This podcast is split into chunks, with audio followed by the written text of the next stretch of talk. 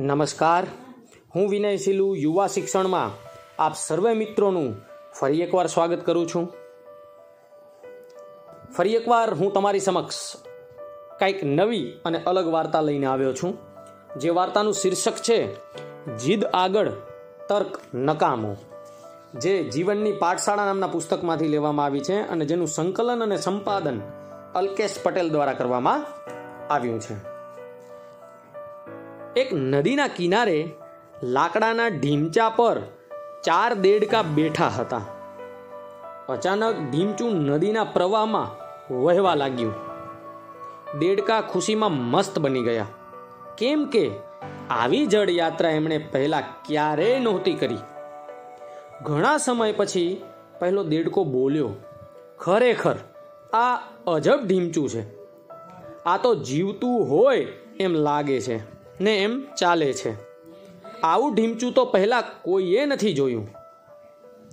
જ્યારે બીજો દેડકો બોલ્યો, ના, મારા દોસ્ત, આ ઢીમચું બીજા ઢીમચા જેવું જ છે. એ નથી ચાલતું. એ તો સમુદ્ર તરફ નદી ચાલી રહી છે. તથા આ ઢીમચાને અને આપણને સાથે લઈ રહી છે. ત્રીજો દેડકો તરત બોલી ઉઠ્યો ન તો ઢીમચું ચાલે છે અને ન તો નદી. ગતિ તો આપણા વિચારોમાં છે. કેમ કે વિચાર વગર કોઈ ચીજ નથી ચાલતી. ત્રણેય દેડકા એ મુદ્દે ઝઘડવા લાગ્યા કે હકીકતમાં કઈ ચીજ ચાલી રહી છે.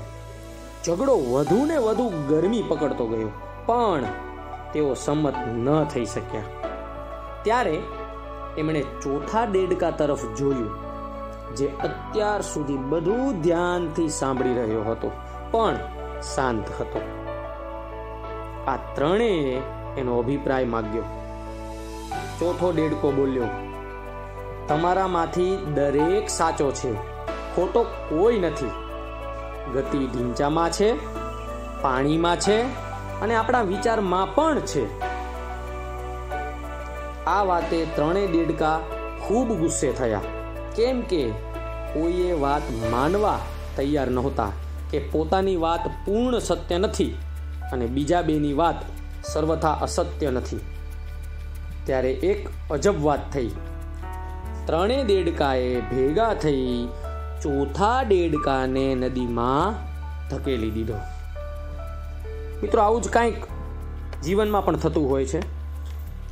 જ્યાં કજિયો થાય, જ્યાં મોટા ભાગના લોકો પોતાનો જ કક્કો સાચો હોવાનું દ્રઢપણે માનતા હોય, ત્યાં તર્ક અને બુદ્ધિ હારી જાય છે.